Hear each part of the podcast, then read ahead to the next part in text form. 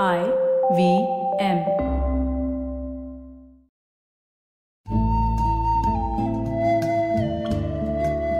IVM के Hindi travel podcast टेढ़े मेढ़े रास्तों पर आपका स्वागत है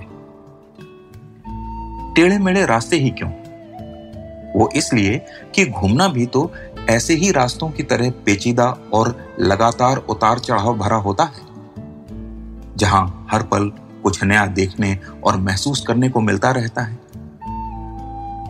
शर्त बस यही होती है कि आँख कान खुले रहने चाहिए।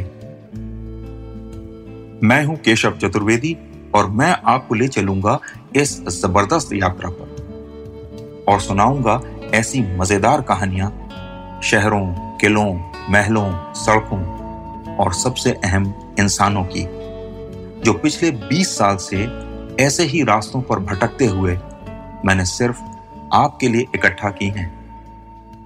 तो आइए शुरू करते हैं। लखनऊ और उसके आसपास करीब 100 मील का इलाका अवध के नाम से जाना जाता है। यह एक रियासत थी जो मुगलों ने सादत अली खान नाम के व्यक्ति को दी थी। सादत अली खान ने अवध की नवाबी की नींव रखी फैजाबाद नाम के शहर में, जिसका ज़िक्र हम फिर कभी करेंगे। क्योंकि आगे चलकर उनके पड़पोते यानी नवाब आसफुद्दौला ने अवध की राजधानी लखनऊ में स्थापित की और यही शहर अवध की संस्कृति के शिखर की तरह जाना गया।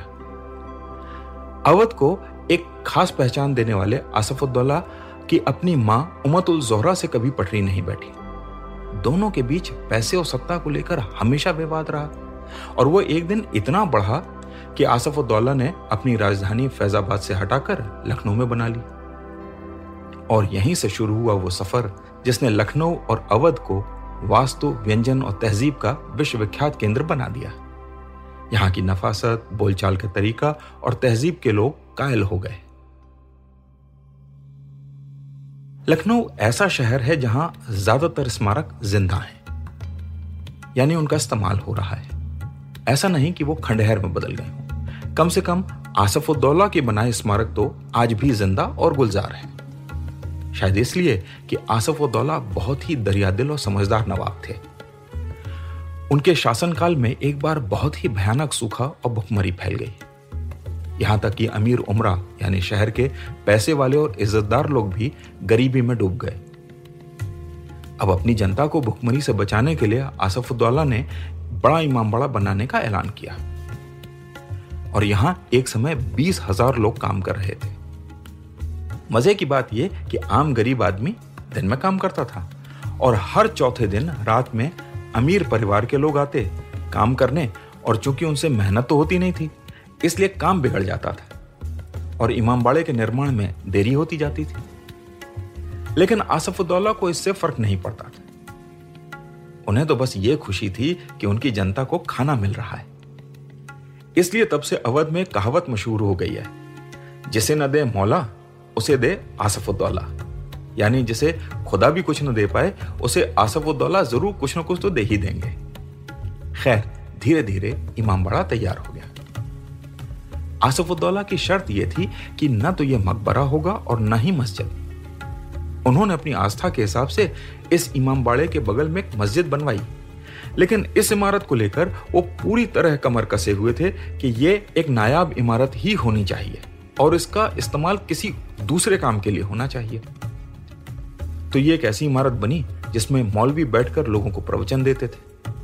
ये इमारत इतनी शानदार है कि इसमें छत को संभालने के लिए कोई खंबा नहीं है। साथ ही इसके हॉल में एक कोने से दूसरे कोने तक ऐसी व्यवस्था है कि माचिस की तीली भी घिसें और जलाएँ तो उसकी आवाज़ दूसरे छोर तक सुनाई देती है।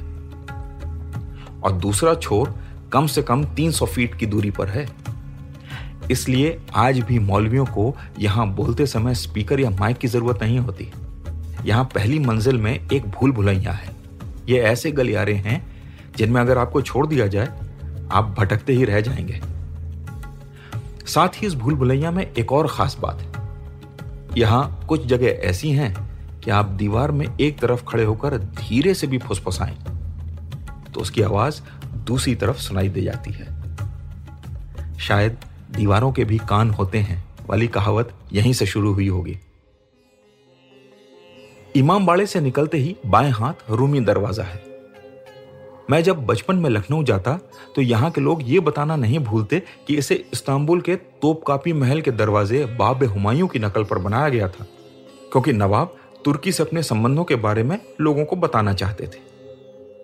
लेकिन जब मैंने इस्तांबुल के तोपकापी महल का वो दरवाज़ा देखा तो मुझे लगा वो तो रूमी दरवाजे के सामने कुछ भी नहीं था। मुझे ये बात कभी समझ में नहीं आई कि यहाँ के मुगल बादशाह और अवध के नवाब तुर्की से इतने प्रभावित क्यों रहते थे।